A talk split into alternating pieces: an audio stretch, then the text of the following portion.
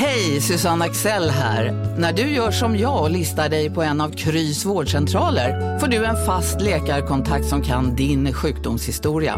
Du får träffa erfarna specialister, tillgång till lättakuten och så kan du chatta med vårdpersonalen. Så gör ditt viktigaste val idag, listar dig hos Kry.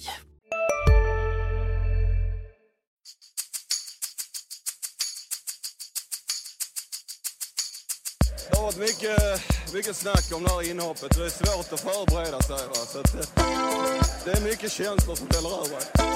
När jag kommer hem ska vi fixa allt det där.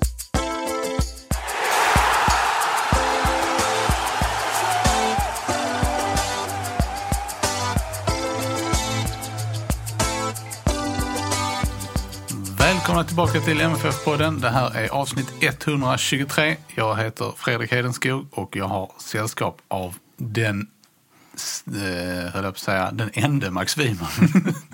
Jag tror inte det, jag tror inte det finns någon annan. ja, någon, Någon finns det ja, kanske. det får vi undersöka. Eh, Sydsvenskans Max Wiman. Den enda här i alla fall. Sydsvenskans enda Max Wiman är här. Ehm, och eh, vi har ju ett, eh, framförallt ett saftigt Europa-debacle att avhandla här. Så är det väl. Um, MFF har ju spelat eh, även mot Eskilstuna sen vi, eller Nej, Sirius, Sirius. sen vi, ehm, sen vi pratade sist. Men eh, då, den ligger lite, liksom, det hör ihop med allt det andra på något sätt. Ja, och eftersom jag inte såg den matchen ska vi inte prata för mycket om den. Ehm, och eh, ja, alltså i vilken ände ska vi börja här? Vad är, det är mycket som har sagts om eh, Europamatcherna mot Vardar. Eh, inte minst eh, förlusten då i, eh, på bortaplan i tisdags. Ja, I vilken ände vill du börja Max? Ja, det är oerhört svårt. Det är, det, är, det är väl ungefär så man känner det, att det finns så oerhört många trådar. Att, eh, men ska vi säga så här, bara eh, 16 av 17 sidade lag gick vidare Eh, från den här kvalomgången. Ni får själv räkna ut vem som inte gick vidare. Eh, jag säger inte det för att vara elak, men det, det, det är bara ett konstaterande. Samtidigt då som vi ska konstatera att norska Rosenborg klarar Dundalk eh, efter förlängning. Eh, och Dundalk från Irland då. Eh, FC Köpenhamn som alla trodde då skulle bli Malmös nästa motståndare höll på att ställa till det mot Slinja från Slovakien. Lo- Förlorade matchen i Köpenhamn med 2-1 och enligt uppgifter då som jag läst på danska medier så hade Slovakerna ett friläge i 90 minuten till förlängning. Alltså. Så att bara ett litet perspektiv därav att, som jag tror att vi varnade om här innan, det var ingen lätt match. Det var ingen lätt omgång. Det, det, det har blivit tuffare i de här mötena. Men det är naturligtvis inget försvar. De sidade lagen, ett lag som Malmö, ska ju naturligtvis klara av det här egentligen. Så är det. Det kan ju, och det finns ju olika, eh, man kan ju förlora på olika sätt. Ja. Ehm, och man kan se, om man ser de, här, de tre senaste matcherna som någon slags omvänd trestegsraket eh, så, så var det ju lite så att i första, eller hemmamatch mot Vardar så var det ju MFFs oförmåga att utnyttja sina chanser som, som gjorde att, att det bara blev 1-1 och att matchen överhuvudtaget levde till returen. Eh, I den allsvenska hemmamatchen sen mot Sirius så gjorde de visserligen tre mål men missade fortfarande många chanser samtidigt som försvarsspelet havererade i andra halvlek. Ja. Och sen har vi då bortamatchen i Makedonien där eh, anfallsspelet inte fungerade överhuvudtaget samtidigt som försvarsspelet Havererade. var fortsatt, ett fortsatt haveri. Ehm, och eh, så, man känner att det sättet som, som Malmö FF förlorade på där nere, det var inte... Det var inget roligt eh, att ta med sig hem. Nej, ja, och det är som du säger, för jag har tänkt precis samma tanke att saker och ting hänger ihop på något konstigt vis här. Eh, och en tråd som jag då hittar vad det gäller Vardar-matcherna som jag Eh, nog har hängt upp mig lite på det är att eh, sanningen är att Vardar uppträdde på ett mer internationellt sätt än Malmö FF gjorde. Och det gäller på alla sätt och vis och det finns ju många och även jag tycker att det är tråkigt när man ser osportsligt uppträdande i form av eh, att ligga död, skadad när man egentligen inte är det och så maskar vi insparkar. Det började ju redan i, här i Malmö. Men, men ja, de uppträdde på ett... De tog de chanser de hade. Jag tror de hade fem avslut totalt och gjorde fyra mål på två matcher. De tog sina möjligheter, de gnetade efter sina resurser. Eh, och Malmö nådde inte den internationella nivån på något sätt i sitt spel. Ja, det kändes ju som att många eh, spelare visade en eh, så ska jag säga, brist på kyla och ehm, liksom lite eh, orutin helt enkelt. I, och man gav bort väldigt många frisparkar. Ehm, och framförallt när man hade spelat en dryg match mot Vardar och, och de fortsätter lägga sig så fort de är inne på offensiv planhalva. För att det var ju väldigt tydligt att, att fasta situationer var deras kanske främsta offensiva vapen. Eh, och det var ju också där de kvitterade på, på en hörna var det väl. Men, eh, Stämmer. Men de sökte ju de här frisparkarna hela tiden så de kunde flytta upp sina mittbackar och skicka in bollen. Och de flyttade upp mycket folk Ja. då, verkligen. Och Alltså. Då kan man inte fortsätta gå på det, så, som MFF gör. Alltså de satte sig i det, även om det inte var någon av de här frisparkarna som resulterade direkt så var det ju ändå liksom den här upprepade situationen att de bara fick stå och lyfta in bollar Och det skapade på något sätt ett tryck mot Malmö hela tiden också. Eh, och gav ju Vardar mod på något sätt också. Eh, så jag håller med dig, det saknades både kyla och lite hetta på något konstigt motsägelsefullt sätt. Att, eh, man uppträdde inte med samma rutin och taktik, taktiska ska vi kalla det elegans som man faktiskt gjorde 2014 och 2015 mm. i de här matcherna. Sen med all rätt ska sägas då, för jag vet att eh, det, det är också en del av det hela att, att mot Vilnius och Ventspils så var ju inte MFF övertygande de åren heller. Där räddades man till viss del av att de lagen var sämre. Men, men eh, det finns någonting i de här insatserna som, som inte var helt oväntat men som eh, slog väldigt, väldigt hårt. Um, vad ska säga? Kan säga det också apropå um, Vardars eh, spel och eh, deras kramp, kramper och sånt som uppträdde så fort de har gjort mål i båda matcherna. Lite märkligt. Men eh, för jag som såg matchen här hemma eh, så var det så att Viasats kommentator Niklas Holmgren tyckte att det var liksom väldigt tråkigt att, att se eh, det uppträdandet som, som eh, många av Vardar-spelarna eh, stod för. Men eh, Pontus Kåmark, som för övrigt inte sitter i Diamantbollsjuryn, men Och som hälsade på mig här i Malmö.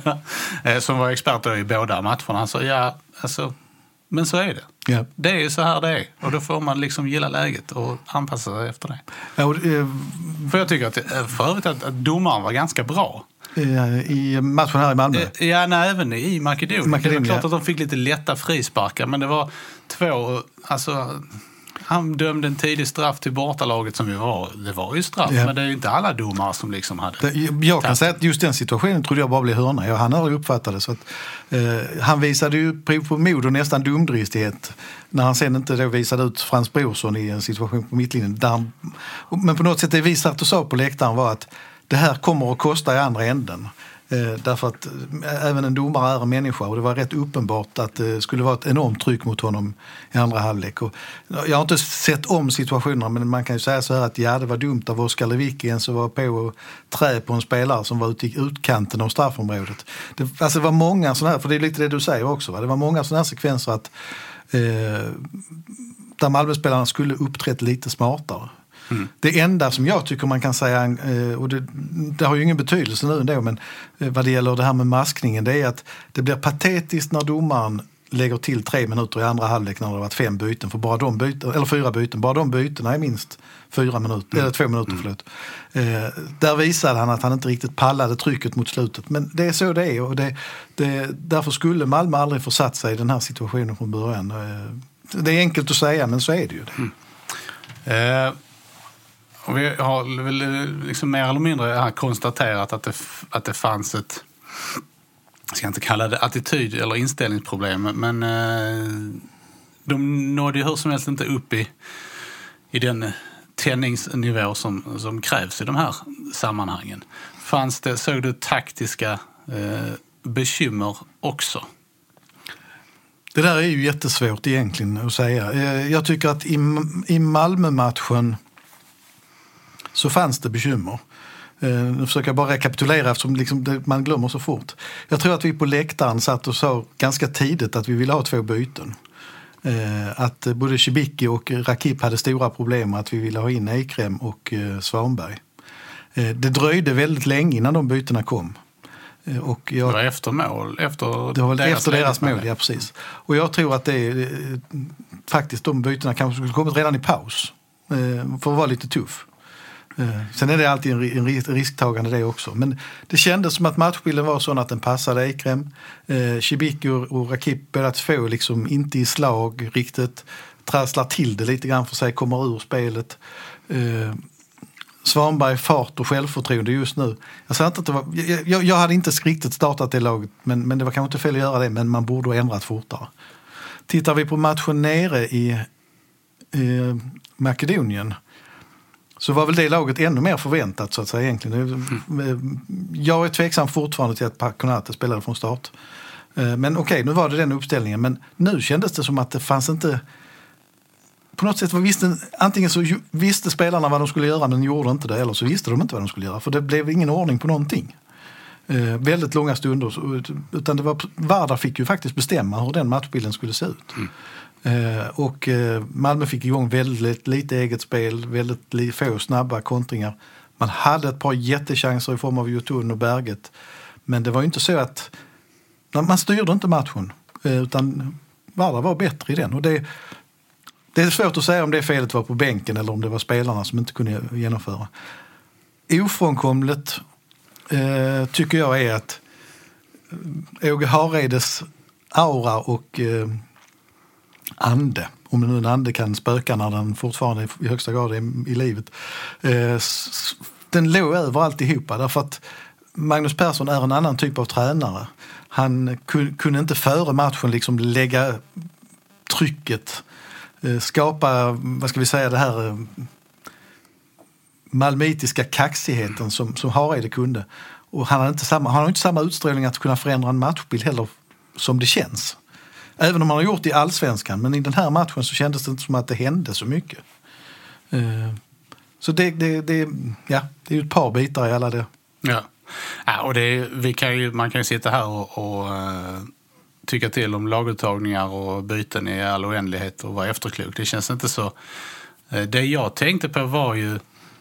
det, det kändes som att det fanns liksom inte... Med den startuppställningen som, som man valde så fanns det inte så mycket att göra sen. Nej. eh, För om det skulle liksom behövas mer offensiv kraft. Eh, och sen är det ju svårt, alltså med, med Safari borta och Rosenberg som ju var långt ifrån hundraprocentig eh, så, så saknades det liksom de givna ledarna på plan på något sätt. Och det är ju det som man har eh, sett i ett par allsvenska matcher också. Kalmar borta och sådär. Att det finns inte riktigt någon som, som tar tag i det på något sätt. Ehm, Men det jag kände var att, att jag hade man kanske kunnat tänka mig att spara Rosenberg för att ha honom Och stoppa in och stoppa in för att om möjligt kunna förändra matchbilden om det behövdes. Och det avvägandet tyckte jag var jättesvårt, för jag håller med dig. Det, det var ju ett val man måste göra. Samtidigt har det ju varit så att han har haft svårare att förändra eh, matchbilden när han har kommit in på senare tid. Det har gått bra tidigare. Men det är ett jättesvårt avvägande och det är möjligt att det hade blivit bättre. Det är möjligt också mm, situationen med Brorsson tidigt varnad och borde varit utvisad. Där tycker jag också att man skulle agerat mycket tidigare. Nu höll det fram till paus. Det var ju inte så att det blev något mål då, men det skapade en oreda under för lång tid. Eh, tycker jag. Ja, och det, men det, det blev ju inte... Den oredan blev man ju inte av med genom bytet. Nej. Eh, Jag, jag upplevde matchen mot, mot Sirius som precis tvärtom. Där ehm, Rasmus Bengtsson spelade 60 minuter drygt. Ja, Och jag förstår att, han, att man inte ville spela honom Nej, mer det med tanke på den långa frånvaron han haft. Men där var det ju precis som att, eh, Eh, att det bytet gjorde att, att försvarsspelet hamnade i i oordning. Mm. Även om det då var eh, Brorsson och Nielsen som har spelat massor av matcher tillsammans så var det ändå liksom det bytet inne i matchen ställde till saker och ting. Och jag, det kändes lite så här också. Eh, att de hittade aldrig riktigt rätt Nej. efter, det, efter mittbacksbytet på något sätt. Ja, och kanske skulle de bara justerat någonting ute på planen. Jag vet inte. Jag, jag tycker i att Brorsson var de tvungna att ta ut. Men de kanske skulle satt ner Lewicki och släppt in någon annan istället. Eh, eh, Det speglar ju ett av problemen som vi ofrånkomligt måste prata om. Och det, det handlar ju om hur truppen ser ut och eh, har sett ut. Och det känns ju som att både vi i media och även supportrarna har ju varit överens om att det från början var en mittback kort och en anfallare kort i den här truppen. På något sätt så, så var det väl kanske det vi fick se. Jag satt och tänkte på här nu innan, jag saknade Kauri Arnason väldigt mycket. Jag tror inte att uh, Varda hade fått nicka in uh, 1-1 målet med Nej, honom på planen. Jag tror att det hade varit ett annat agerande överhuvudtaget. Nu såg jag inte Sirius-matchen, men jag, jag tror också det hade varit annorlunda där. Eh, vi vet inte exakt vad som hände där när MFF släppte iväg honom, men jag tror att det var ett misstag att inte behålla honom också under våren. Ja, känslan, man, känslan man har är lite grann att när det börjar, när det börjar gå åt fel håll så det är inte på något sätt så att de, att de viker ner sig. De har ju visat tvärtom att de är väldigt starka i, i slutet och har avgjort många matcher. Men det, det, som tar, det tar ganska lång tid för dem att, att komma upp ur det hålet på något sätt.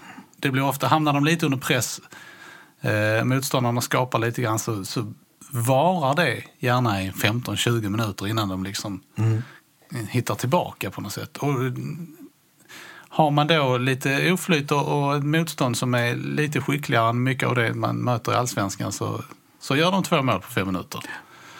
Um, ja, lite så. Ja, Nej, men jag håller med dig. Och tittar man då också framåt, så, för jag vet, jag pratade med, med Pavel Cibicki på dagens träning, han sa att det var tydligen typ 35 i avslut eh, över, över två matcher här. Eh, och Varda gör fyra mål. Och där, där är ju den andra punkten då, som vi har resonerat mycket kring under våren, och det är ju att eh, på något sätt saknas det en utpräglad målskytt, en, en riktig toppscorer i det här laget. Eftersom Marcus Rosenbergs roll av åldersskäl kanske delvis har förändrats under våren. Det, det är ju också, det är, det är inte ett plustecken att de har så många avslut när så få är på mål och bara två är i mål. Eh, Så det, det, det, på det sättet kan man ju peka på ganska tydliga punkter i spelet. Det, det för oss ju vidare på det som kanske är mm, liksom mest intressant nu i det här läget ändå om vi eh, liksom lägger våra eh, efterhandskonstruktioner och eh, vårt efter matchen expert, vår efter matchen expertis åt sidan så, så är det ju frågan då vad får det här för konsekvenser? Ja. Eh, om vi börjar med, med spelartruppen så som den ser ut idag. Vad, vad kommer att hända tror du? Eh, jag tror att eh, ett par av de här spelarna som uttryckte att de väldigt gärna ville spela med Malmö FF i Europa i höst. Att om det dyker upp anbud, för vi ska inte glömma att det är det första som ska hända. Eh, så undrar jag om inte MFFs vilja att släppa spelare som Yoshimar Yotun och Inge Berget måste bli större. Eh, det blir svårt att motivera dem bara för allsvenskan om de verkligen vill iväg. Eh, Berget är jag lite osäker på för han är ju en jäkla viljemänniska så det är möjligt att han kör ända in i kaklet här. Eh, När var det han skulle bli pappa? Var det nu i... Ja, det var ju nu också rätt så nu snart. i- rätt, ja. augusti, det skulle kunna vara en sån sak som påverkar att han stannar året ut faktiskt. Eh, Anton Tinnerholm är ett annat exempel. Alltså om han får chansen i sommar så har jag svårt att se att man skulle kunna stoppa honom. Eh, och då beror det också på vad man har på väg in. Men jag tror att den delen har förändrats eftersom det är mycket färre matcher. Det blir svårare, en, åtminstone en aning svårare att värva spelare ut, i det här utgångsläget. Så tror jag ju nu att Daniel Andersson måste resonera så här att han måste ha en trupp som vinner guld. Eh, det har han i princip sagt i det samtal som jag har haft med honom idag. Eh, och det är inte så konstigt, det är ju Nej. rätt självklart. Men att han samtidigt måste balansera framåt mot att kanske de stora förstärkningarna får komma i vinter nu. När man vet att man kanske är i Champions League-kval igen och är mästare. Då är det lättare än att... För vi ska ju komma ihåg att även om MFF leder allsvenskan med sex poäng nu så kan väldigt mycket påverkas av det här. Eh, och jag är helt övertygad om att guldet är långt ifrån klart för Malmö FF i den situation som uppstått. Eh, vi ska säga det att vi eh, förs- har ju försökt få hit någon från eh, klubbledningen. Eh, eftersom det kan vara intressant att höra vad de har att säga om, om, om det här i ett större eh, perspektiv. Eh, där har vi inte riktigt lyckats. Men du har ju pratat med, med Daniel Andersson och det kommer att finnas en intervju. Eh, när ni hör detta kommer det att finnas. Då finns det en intervju ute som jag rekommenderar varmt naturligtvis att ni ska läsa med både Daniel Andersson och Niklas Karlnén. Ett långt samtal om vad som hände i Vardar, vad som händer nu, varför det blev som det blev och hur MFF ser på en mer långsiktig framtid. Eh, Och eh, jag antydde lite grann där att man kan ju säga så här att eh, Daniel Andersson tar på sig ett ganska tydligt ansvar. Han menar att truppen var tillräckligt stark, det var hans övertygelse. Men att det som hände där nere då naturligtvis på något sätt visar att han hade fel. Även om han fortfarande tycker att han hade rätt. Nej, men ni förstår vad jag menar. Han tar på sig det fulla ansvaret, vilket säkert finns en tanke bakom också att vara tydlig med att, att någon gör det.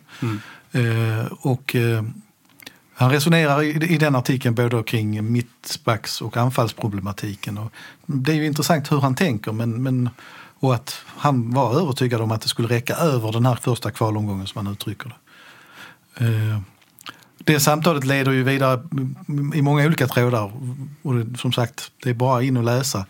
Men eh, det finns också en tydlig markering från Niklas Carlnén och även Daniel Andersson då att man inte tycker att det ska vara för mycket quick fix-snack här. Att det handlar om två matcher i Europa, så där, eller egentligen en match i Europa, eh, alltså bortamatch mot Vardar där det har fallerat ordentligt eh, men tycker att man inte ska dra för långtgående slutsatser av det. Och att inriktningen, klubbens inriktning är väldigt tydlig att den fortsätter. Det är liksom inte så att, det är inte så att någon avgår av det här. Om man ska säga det enkelt. Och det är naturligtvis rätt. Det enda som är haken i hela det här resonemanget tycker jag är att ehm, det är väl just i de här matcherna som det inte får fallera så grovt kanske. Som det gjorde. Jag vet inte hur du tänker. Nej, och jag, jag ser det inte heller riktigt som bara är... Alltså ser man de här båda Vardar-matcherna och Sirius-matchen som liksom tre matcher som, som hänger ihop, eh, vilket de gör på sätt och vis, så tycker jag att det fanns väldigt tydliga varningssignaler. Eh, du tyckte att du såg det redan i hemmamatchen mot Vardar, men, Ja. men i matchen mot Sirius, absolut. Där, där det liksom föll ihop eh, ganska ordentligt. Och det har ju varit ett par tendenser tidigare. Om man backar ytterligare så har de ju släppt in mål mot eh, Eskilstuna, Östersund och även tillbaka ända till Norrköping. Här. Det är- alltså där det har fallit. eh, Samtidigt som de har vunnit på, väldigt sena. Och det där kan man ju vända. Det är en styrka att de vinner sent. Men man har också förlorat sent. Så att det, det har ju inte funnits den superstabiliteten. Det, så, är, så är det ju faktiskt. Men eh, eh, ja, deras resonemang går väl ut på att det hade varit enklare om de hade spelat fler matcher i Europa. Att, att dra fler slutsatser av det. Ja. Och det jag måste säga rent personligen nu så kommer jag följa matcherna mellan Vardar och Köpenhamn med oerhört stort intresse. För jag tycker att på något sätt de kommer att ge en, inte bara en fingervisning utan kanske inte riktigt ett facit men någonstans däremellan på var Malmö stod. Mm. Mm. Egentligen. Um, om vi uh, återgår till, till spelartruppen. Och så, vad, ser du några... eh, tror du att kommer det bli någon, några förstärkningar i sommar? Ja, jag tror att det, det har ju blivit två redan, det ska vi Ja, komma ihåg. ja. Eh, Kommer det jag- bli några fler? Jag tror att det kommer hända något mer. Jag tror att det kommer att försvinna några spelare. Problemet är ju nu också att fönstret är öppet jättelänge ut. Men jag tror att eh, det kommer att ske någonting. Och jag är Ska vi dra eh, tiderna bara så att folk har dem klara för sig? Eh, vi, kan ju säga då att det, det svenska fönstret, alltså att värva in till Sverige, är öppet till och med den 12 augusti. Och runt den 1 september stänger fönstret ut i Europa. Det är lite olika dagar där så man får vara lite svävande. Eh, detta är bara en ren magkänsla utan någon som helst logik i. Men jag tycker väl fortfarande det vore lite konstigt om man inte gjorde en anfallsförstärkning av eh, riktigt stort mått. Eh, och kanske försökte hitta lösning för någon annan anfallare på något annat sätt.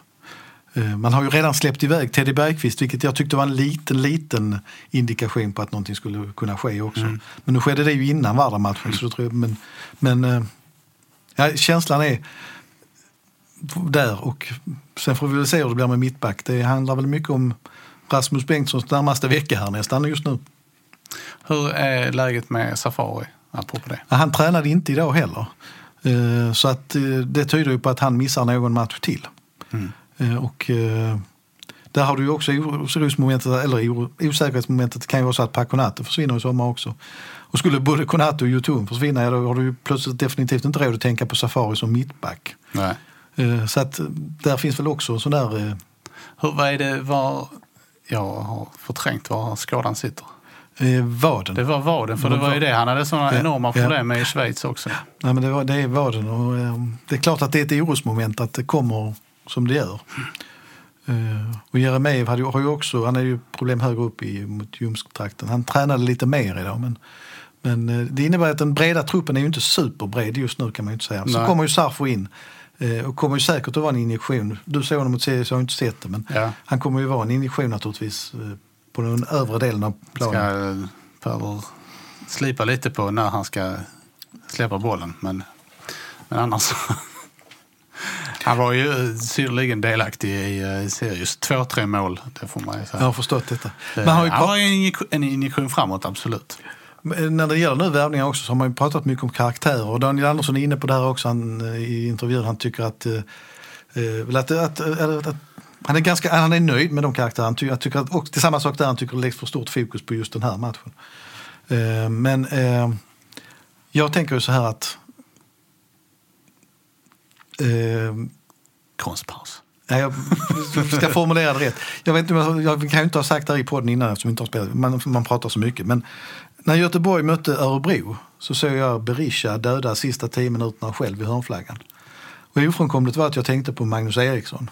Ja, Som ja det har du inte sagt, men du har skrivit det. Jag har skrivit, Ja. så kan det vara.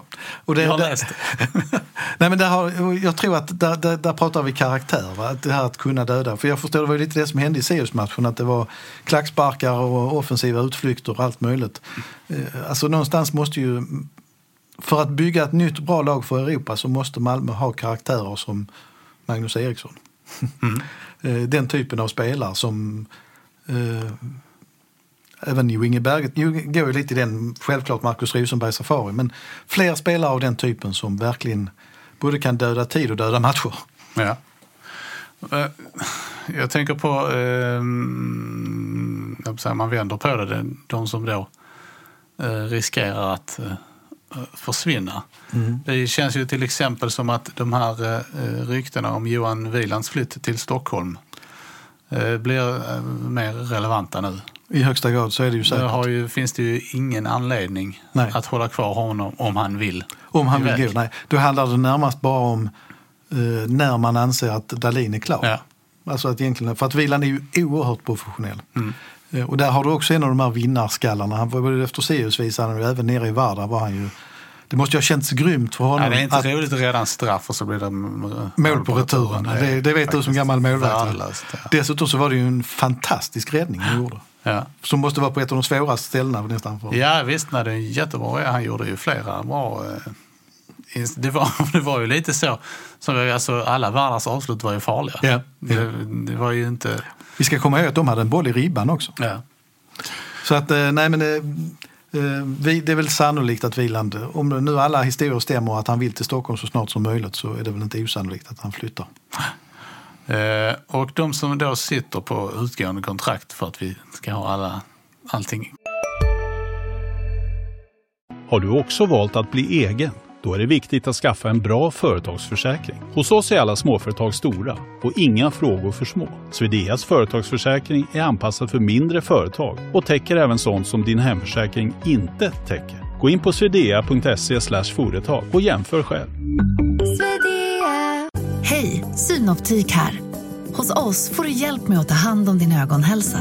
Med vår synundersökning kan vi upptäcka både synförändringar och tecken på vanliga ögonsjukdomar. Boka tid på synoptik.se. klart för oss är... Jag, jag, nu kan- jag kan inte dra allihopa, men om vi drar de viktigaste. Ja. Anton Tinnerholm har ju utgående kontrakt. Eh, får han en chans så tror jag att han försvinner som jag sa. Yoshima Yotun samma sak. Eh, ville ju spela i Europa men får han en möjlighet undrar jag om han stannar. Jo Inge Berget kan ju tänkas vara stanna kvar. Oskar Lewicki tror jag inte flyttar någonstans nu i sommar. Jag skulle bli lite förvånad faktiskt ändå. Eh, Marcus Rosenberg ska vi inte glömma har ju utgående kontrakt. Jag tror att oddsen på att han spelar nästa år försämrades radikalt i samband med det här debaclet där nere. Jag tror att det tog hårt på honom faktiskt. Jag tror han hade behövt en inspirerande Europahöst. Eller så ska man säga det på andra hållet. Att de han- sparar. att det inte blev något Europaspel, vilket gör att han vill satsa ett år till. Ja, det skulle vara, det är ju en kupplottning nu här snart. Om de nu vinner den där första matchen i kuppen så har ju Rosenberg sagt att han gärna vill vinna Svenska cupen. Eh, vi får väl se hur det är med det. Eh, Erdal Rakip har utgående kontrakt. Eh, förmodligen spelar han väl av det. Sen får man väl se vad som händer. Magnus Wolf Ekrem är ju ett dilemma naturligtvis. Jag har ju svårt att se att han får erbjudanden utifrån men jag har ju samtidigt svårt att se att han verkligen, även om han nu har fått spela men det gick inte bra nere i Varda men han har ju inte fått riktigt chanserna innan och det är klart, jag har sagt det innan, jag undrar om inte han hamnar i Molde till slut ändå. Han var ju väldigt bra mot Sirius. Ja, det var han. Ja, det jag förstått. Han ja. vann ju med, han vann med 3-1. Ja, just det. Eh, och han vann eh, även, eller han var ju även väldigt duktig i inhoppet mot Varda. Mm. Så att, eh, eh, Fredrik Andersson, utgående kontrakt målvakt, tror jag inte att det förlängs utan där kommer man väl hitta andra lösningar. Sen börjar det bli svårt.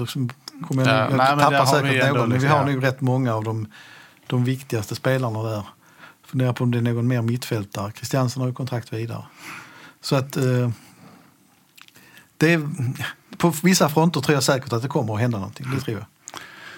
Om man tittar då i ett större, ännu större perspektiv, tror du att MFF kommer att, eh, med anledning, liksom, eller med ledning av det som du har, som eh, Carlén och Andersson sa till dig idag, liksom kommer MFF att titta på, på större saker i sin, eh, i sin organisation, sina förberedelser Nej, det, med anledning av detta? det verkar som man är rätt tydliga med att den, det är nästan lite politikersvar, att inriktningen ligger fast. Liksom.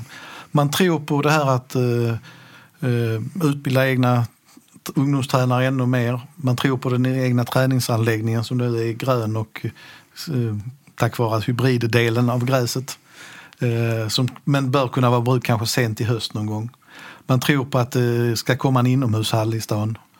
Eh, och man tror på en, vad ska vi säga, en kontinuerlig satsning på att, att alltid vinna allsvenskan och vara med ute i Europa men att inte göra toksatsningar. Och det var ju Niklas Carlén ganska tydlig med att han inte tyckte att man skulle satsat mer av Champions League-pengarna på spelare. Vilket då många supportrar har tyckt. Eh, vad tycker du? Vad tycker jag? Nej, det är svårt att tycka så jättemycket men som jag väl har skrivit innan så, så tror jag att Nu, nu är det ju ditt jobb så du får faktiskt ta skärpa till dig. Tack du.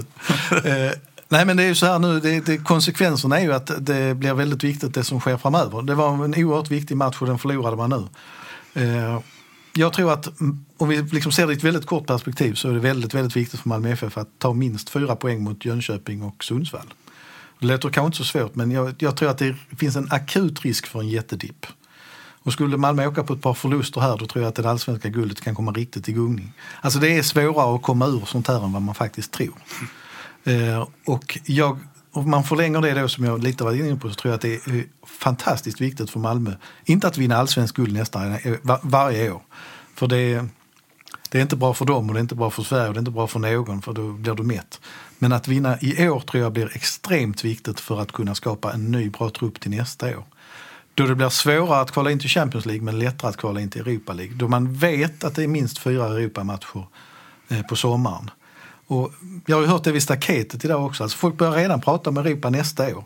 Det är en viktig ingrediens hur viktigt den är att vinna allsvenskan. Då. ska Malmö hålla sig på den där högre hyllan så måste man vara ute i Europa. Det räcker inte att bara vara ett allsvenskt, bäst i allsvenskan faktiskt. Det är fascinerande då hur, hur, hur eh, bra supportrar är på att lägga motgångarna bakom sig. Kan, ja, Och titta framåt. fast jag kan säga vid staketet, det var väldig mix. Det var Ja, allt jo, från det, att... det, det, har ändå gått, det har gått två dagar. Så det, är ändå, det visar på en oerhörd överlevnadsinstinkt, tycker jag. Den, den finns där. Men det finns också, man ser det fanns en, det, på vissa var det sådär liksom att det gjorde ont i kroppen fortfarande. Vissa var oroliga framåt. Vissa var lite småförbannade att inte alla spelarna var ute. Men de stod ändå kvar vid staketet, de här gubbarna. Och, och även många yngre. Det var säkert 75 pers på träning. Vilket är helt crazy egentligen.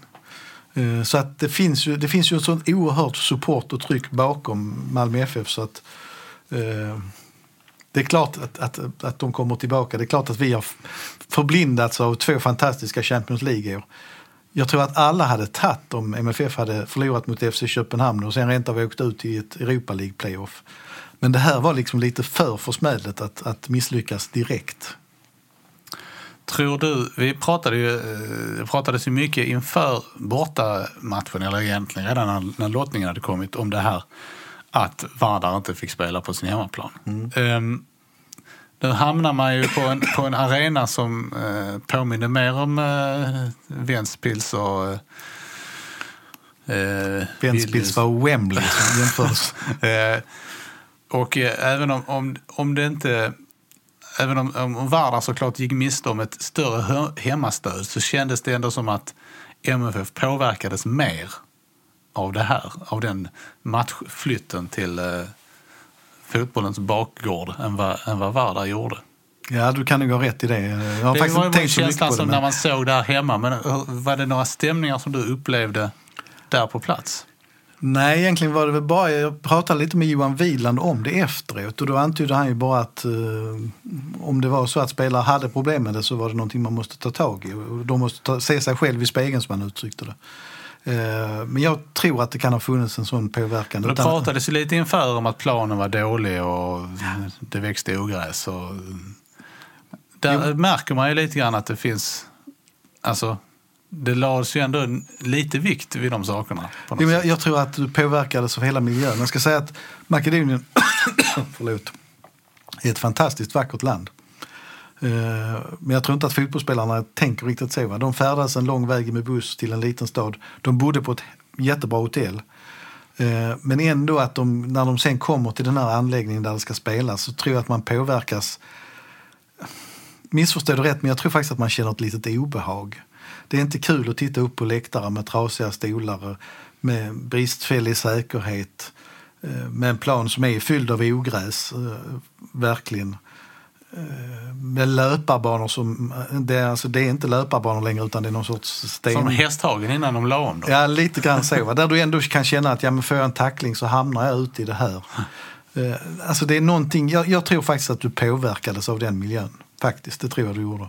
Eh, Och därför kan du ha en poäng i att, att uh, Vardar, som dessutom passade på att åka ner där, var där en dag tidigare, eh, kan, kan ha gynnats av det. det, det man kan spekulera i det oändliga i det. Malmö kanske skulle ha åkt ner en dag tidigare och acklimatiserat sig. Ja. Samtidigt så hade de en match i helgen så det var Ja. svårt. Hur var eh, de yttre? För, var det så varmt som det var? Nej, eh, det, de- de hade, ju- alltså Malmö hade ju nästan osannolik tur med att eh, ovädret drog in och, och liksom kylde ner det. Nu var det mer, det var lite klibbigare, det var lite så en, en svensk högsommardag men inte så farligt och solen var ju inte framme.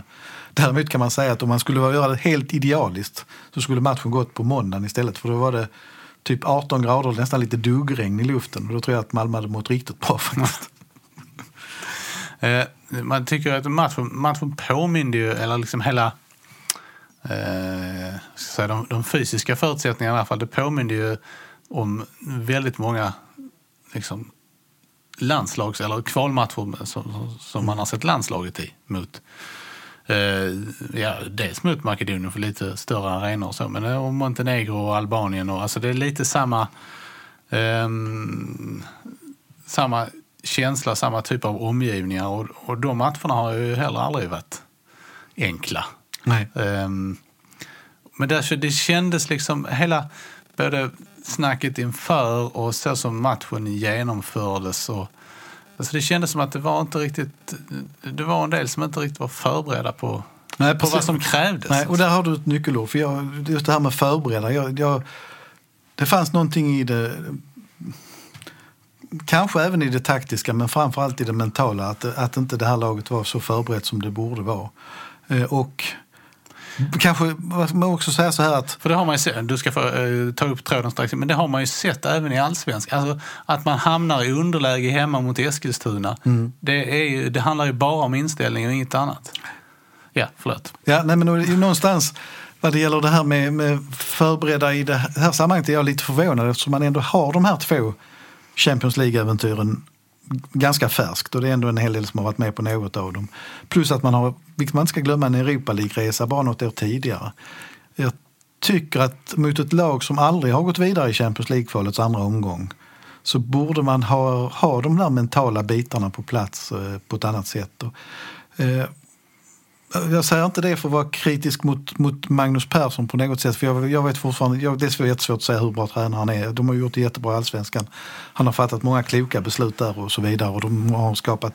Men här kändes det inte som att han på samma sätt var den där... Man kommer tillbaka till Haride ledaren fram till Shakhtar Donetsk andra året. Sen rasade allting även för honom, vilket han kom undan lite billigt med. Men, men någonstans, det, det, det är någon sorts samlande kraft som man känner lyfter alltihopa. Eh, och det har ju med förberedelser att göra eh, också på något sätt. Men vem är det tränaren som ska vara den kraften? Eller finns det andra i laget, i klubben som, som liksom bör dela det ansvaret? Det ska väl vara delat. Men jag höll på att bollar tillbaka frågan till dig. Vad säger du? För jag, jag har tänkt mycket på det, men jag Ja. vet. Alltså det är ju fleras ansvar naturligtvis. Ja, men jag, jag tror... Eh, alltså, den här skadan, skadan på Rosenberg kom ju vid sämsta möjliga Mm, tillfälle. absolut. Även om han... Eh, för det framgick ju också av, av rapporteringen där nerifrån att det var, inte, det var liksom inte samma, samma naturliga auktoritet i... Även om han sa samma saker så sa han inte på samma sätt Nej, som han gjorde nej, tidigare.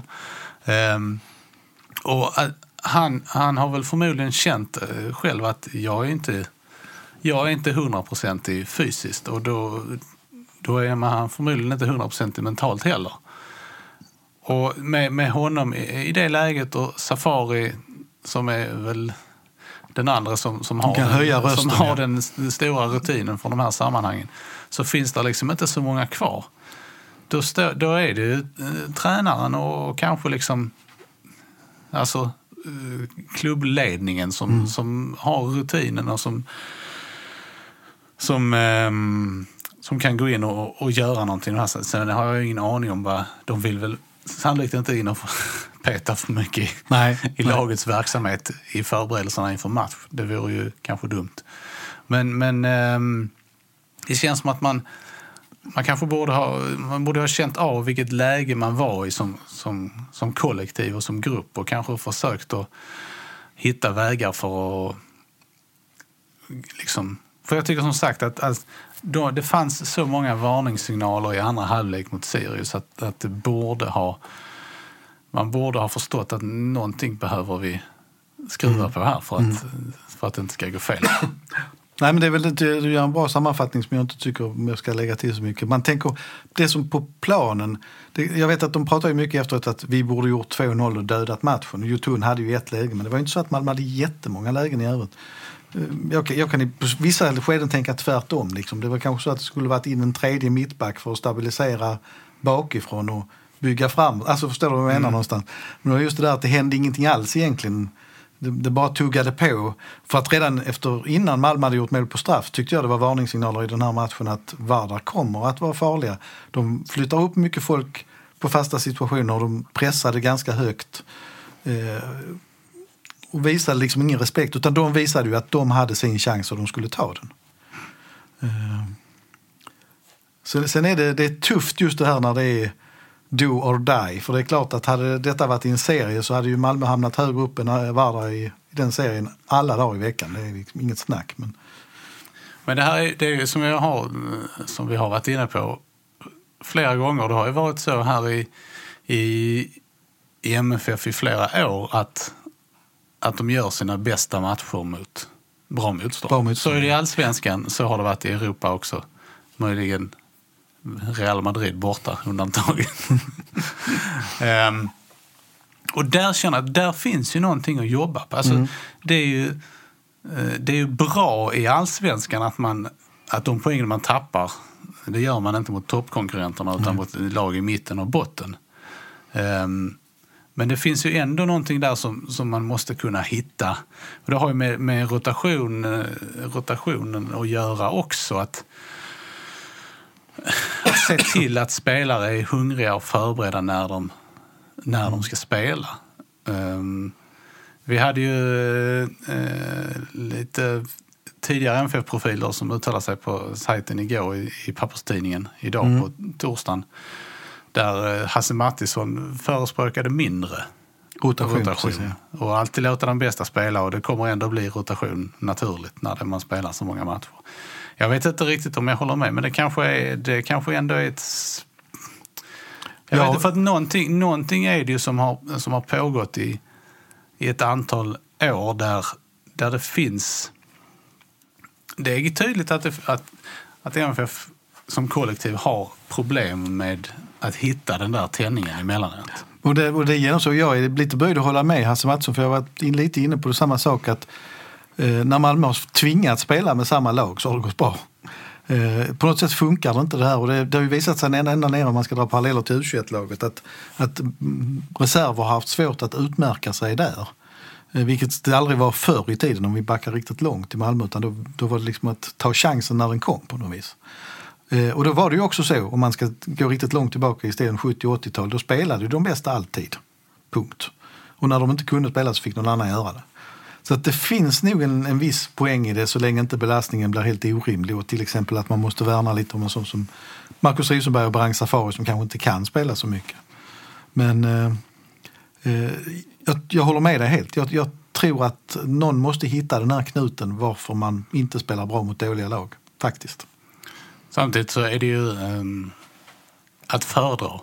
Eller att ha det här än tvärtom. Framförallt i allsvenskan. Man, ja, men precis. Man har ingen glädje av att vara ett, eh, ett mittellag i allsvenskan som, som slår bottenlagen med 5-0 men förlorar mot alla topplag. Om man vänder på det så kanske man ska säga så här att Malmö får lägga för mycket kraft på att reda ut det här mot de sämre lagen än vad som borde vara nödvändigt egentligen. Och som många andra ligor och många andra idrotter sällan förekommer egentligen. Så är det nog. Jag tror att i fjol så var det ju alla bottenlagen Malmö förlorade mot faktiskt. Eh, men inte mot något lag på över halvan. Det säger ju en hel del. Mm. Men vad, vad, kan man, eh, vad ska man göra då? Nej, jag, har inget bra, jag har faktiskt inget bra svar på det. Nej, jag tror lite grann, jag tror lite som Hasse Mattisson att, att det är de bästa som ska spela. De, de, det är, så är det. För, första femman i basket och första sexan i handboll, de kör. Och när de är trötta så byter man. Eller lite grann så kanske att fotbollen måste vara också. Eh, ja. Jag minns, ju, eh, jag minns ju från min barndom, nu kan jag avslöja hur gammal jag är, men när det var, man gick på stadion och MFFs tre avbytare som det var på den tiden mm. var alltid samma. Det var, det var alltid det var så Deva Leminovski, Kaspar Paukstadt och eh, Per Ågren var det till en början. Sen var det någon annan, kommer inte, minns jag inte riktigt. Naja. Men jag tänker om vi tittar, lite, tittar framåt i det lite kortare perspektivet så är det ju nu, det är ju torsdag när vi sitter här. MFF spelar mot Jönköping igen på lördag. Just det, det är, man, när man tänker inte på Snabba det. Turer. Det blir ju ingen riktig träning denna veckan så att säga för lag, de som spelar. Vad, eh, ja, du var inne på, du säger att det är minst, det ska, de behöver minst fyra poäng på de här två matcherna mot Jönköping och Sundsvall. Mm. Ja, alltså jag tänker, det, och det menar jag mer mentalt än för tabellen. Att skulle, skulle man åka på oavgjort här på, mot Jönköping och förlora upp i Sundsvall då, då, och sen är det, väntar Djurgården borta då, då, är det lätt att få en trend där det här försprånget eh, snabbt är uppätet och där, där tungsinnet sprider sig ännu mer. Så att eh, det är väl det är väl bra att de spelar hemma mot Jönköping nu om vi ska vrida på det. Att de inte har en bortamatch mot Sundsvall först. På hemmaplan vet de att de ändå måste åstadkomma lite mer för publiken kommer att kräva det. Sarfo kommer ju att komma in och spela sin andra match då. Eh, tillför väl då energi på sitt sätt. Eh, men det kommer inte att bli någon lätt resa, det är bara att varna för det. Och framförallt så tänker jag på nästan mer, än, mer på försvarsspelet än svårigheterna att göra mål. Eh, alltså fortsätter det vara så darrigt bakåt som det har varit nu så är det inte så lätt att bota det. Och Safari kommer inte tillbaka till denna matchen heller. Mm. Nej. Hur, eh, nu menar jag inte att, att Johan Wieland har liksom är att skylla för, för de här två. Men, men Johan Dahlin, när, när kommer han ja, det är en bra att fråga. kunna spela? Han kan spela nu. Han spelade alltså, samma kväll som MFF mötte Vardar så spelade han U21-match. Jag vet faktiskt inte hur det gick, men med ett U19-lag framför sig uppe i Kalmar. Och eh, jag tror att han är redo när som helst. Det handlar ju liksom om när man vågar ta steget. Mm. Jag kan ju, ska man tänka psykologiskt då så är man inte står på, på, på, mot Jönköping hemma. Mm. Eh, att det är bättre att börja där än att börja mot Sundsvall borta. Om man nu ska kanske alternera lite i, eller i början här. Eller, eh, för att sen, sen är det som sagt Djurgården borta och försvinner nu vilan då är det inte så många dagar att vinka på. Nej. Det är ju fortfarande som sagt 12 augusti som gäller där.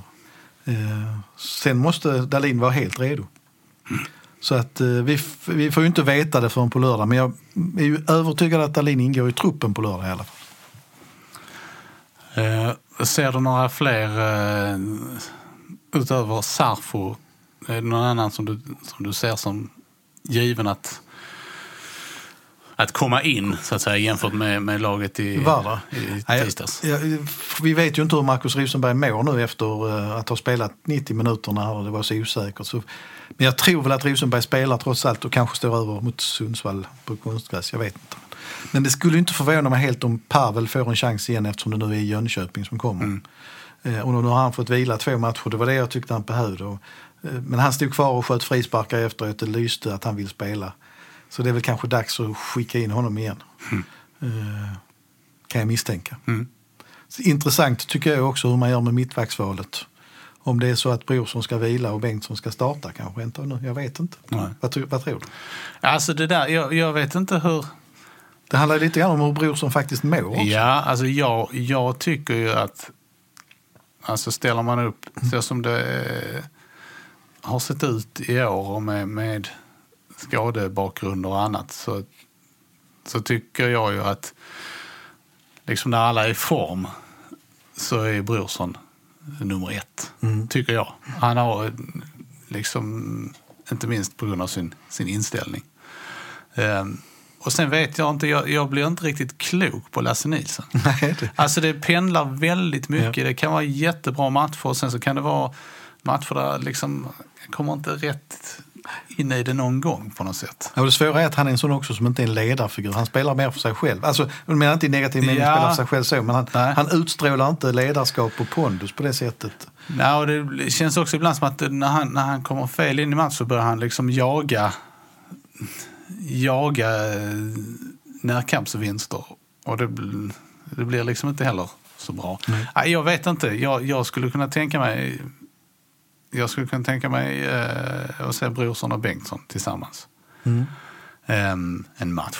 Men alltså det där är det så, eftersom eh, eh, eftersom det har fungerat relativt illa här så senaste så får man ju... Ja, nej, man jag måste- vet inte. Det är många insläppta mål på få matcher trots Ja. allt. Det som är fascinerande i sammanhanget, för det är ju det här med Brorssons sviter. Eh, nu släppte han ju in mål, han var väl inne, ja måste ha varit när de tappade mål mot eh, Ja, han spelar väl Sirius. 0-2 tror jag. Eller i alla fall 1-2 i bästa fall. Ja, just det. För han kom.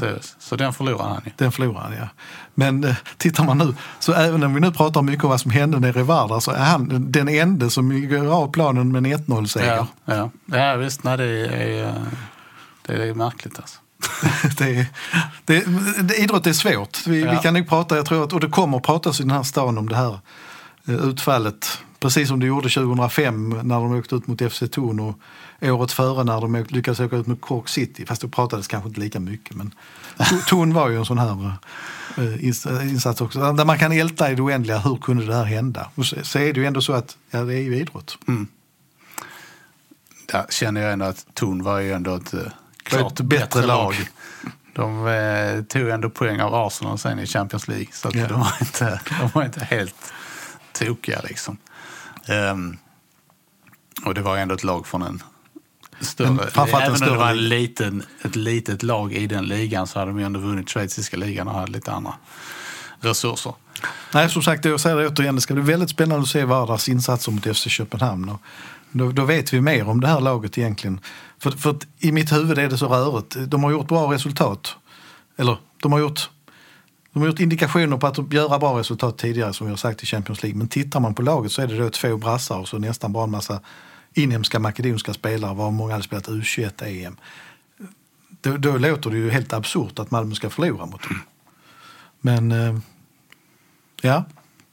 Vi får Ja, se nej, nästa man vecka. Ändå, det är ju ändå det som är... Alltså, nu, även om jag gissar att de, de eh, 99,9 procent av lyssnarna inte tycker att det var roligt att eh, Malmö FF åkte ur så är det ju ändå det som är... Liksom, det är ju ändå det här som, som gör, eller som, som man på något sätt är ute efter med Europaspelet. Att det här kan hända. Ja. Man vill ju inte ha liksom samma åtta lag i kvartsfinal varje år nej. i Champions League, som det ju blir ändå i slutändan. Men, men det är ju de här, det, är det här som har gjort fotbollen kittlande alltid. Eh, Och man, ja, precis. Och man, man kan ju vända på det. det lilla Makedonien då där, där då eh, Varda har varit nära mot både Apoel och mot eh, eh, Zagreb. Eh, vad det betyder för dem att göra den här kicken nu. Det är bara hemskt att Uefa ger dem slaget i ansiktet och att även matchen mot FC Köpenhamn då måste spelas i Strumica. men det är kanske är en fördel. Ja, men man tänker på alla supportrar. Det, det, var ju inte, det är en rätt lång resa ner. Ja. Och det, är inte, eh, det finns inga tåg mellan Strumica och Skopje till exempel. Så att, Nej. ja. Nu har vi gaggat länge, Max. Usch, eller vi kan, man kan prata runt, runt, Ja, runt, runt. jag tror att vi ska försöka eh, sätta punkt här någonstans. Eh, Jag säger bara, gå in och läs intervjun på sydsvenskan.se med Daniel Andersson och Niklas Carlén. Fundera utifrån det, er, resonemang. Ni blir säkert arga över en del svar, tycker att de inte är tillräckligt hårt pressade. Men eh, ja, det, man kan ju liksom inte tro att någon av dem ska säga att eh, någon bör avgå. Det, då förväntar man sig fel saker. Men jag tycker att de säger mycket intressanta saker. Eh, och eh, intervjun finns även i papperstidningen givetvis. Där har ni. Det här har varit det 123 avsnittet av MFF-podden. Jag heter Fredrik Hedenskog. och Jag har haft sällskap av Max Wiman och ansvarig utgivare är Pia Renqvist. Tack för oss. Hej, hej! Hej hej!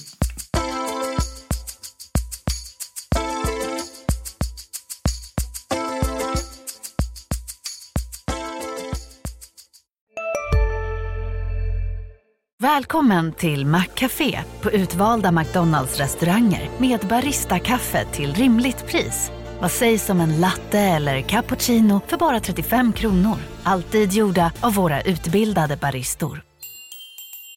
En nyhet. Nu kan du teckna livförsäkring hos Trygg-Hansa.